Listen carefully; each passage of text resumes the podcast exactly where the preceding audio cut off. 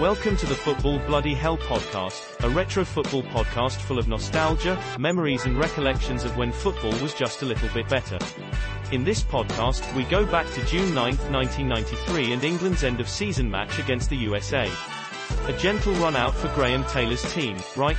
We hope you enjoy this podcast and please do share it with all your retro football loving friends.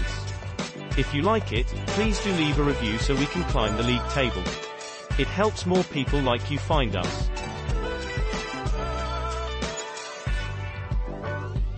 Time Machine, England fail in USA warm-up trip, which was fine as they didn't qualify anyway. June 9, 1993. USA 2 England nil. My word it was tough being an England fan after the highs of Italia 90. Bobby Robson had departed, Gazza had implanted his knee into Gary Charles. The lack of European football at the end of the 80s was starting to show in the style of football and the coaching levels in Division 1. When Graham Taylor got the job, you couldn't knock his record. Great work had been done at Watford and Aston Villa and he had to be given credit for the rise of John Barnes and David Platt. You could probably knock his style of football though, an appointment that felt like a step away from the continental approach adopted, eventually, by England in Italy as they made it to the World Cup semi-finals. Would Venables, Kendall or Pleat been a better option? Aesthetically, of course. Would any of them ended up losing 2-0 away to the USA in the early 90s? You'd hope not. We're going back to June 9, 1993 the day before the Sun ran the unforgettable headline, Yanks 2 Planks nil. And, as much as I hate to say it, they had a point. The second ever, what do you mean you missed the first one? US Cup, called US 93 oh so cleverly, was a dress rehearsal for the World Cup the following summer, the first to be held in North America in a country that still didn't have a proper football league following the demise of the NASL. Credit to the US, they got three other big names to come along and test things out for them. England lined up with Brazil and Germany, along with the hosts. Big name, yes, good team, not so much. England were in a bit of a World Cup qualification pickle having been turned over 2-0 by Norway a week before, a result most fans felt would be impossible to sink lower than in the immediate future. No matter though, they had a friendly start in this tournament, after all, they could have been playing Germany or Brazil first up. A nice little confidence-boosting win over the American rabble would be just what Graham Taylor needed to repair a few bridges. No need to put any pressure on it, just pick a good team and let nature take its course, right Graham? We would have been looking for a win here anyhow, but if we'd won last week it wouldn't have been considered essential. Now it is. Whether we like it or not, people expect US to beat America, and there is definitely more intensity about this game because of our performance in the last one. Oh, good, a must win. They go well for England. Well, at least that meant he'd be sending out his first choice 11 and putting the incessant tinkering to one side for at least one game. Did you know, Taylor managed to pick 59 different players in his three-year spell in the hot seat? He wouldn't be mucking about now with such an emphasis on winning at all costs. Oh, the back four was Lee Dixon, Gary Pallister, Carlton Palmer and Tony Dorigo. It doesn't get better, I can assure you. David Batty and Paul Ince were in midfield with Lee Sharpe, Nigel Clough given a free role behind a strike pairing of Les Ferdinand and John Barnes. I know, I can't work out the midfield shape either. Chris Woods was in goal, hoping his knees weren't going to collapse under any near post shots.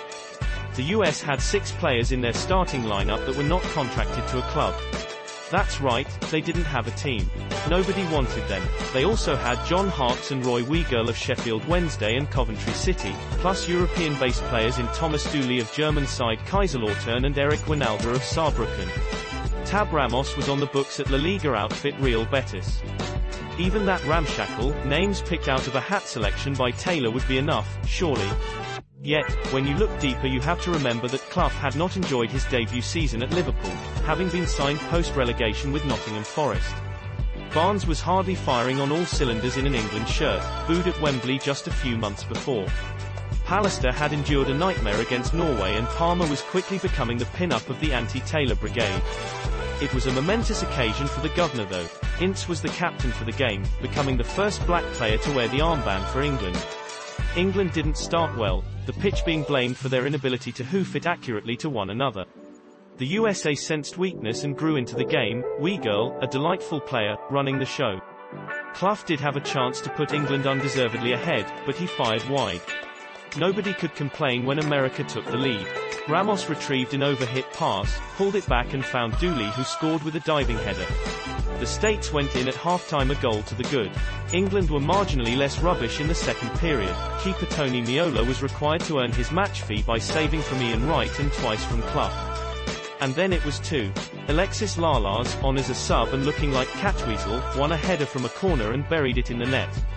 His manic celebration was annoying but understandable and the US had their icon for the upcoming World Cup.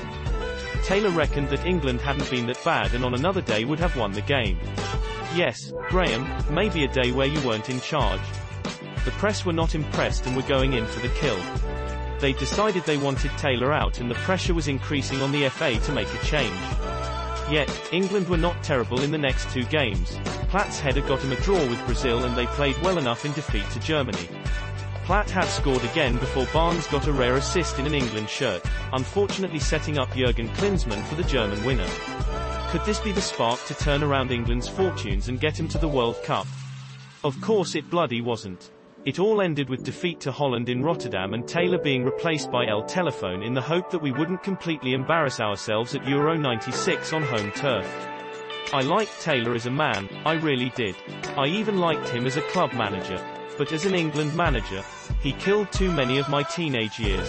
Sorry, Graham.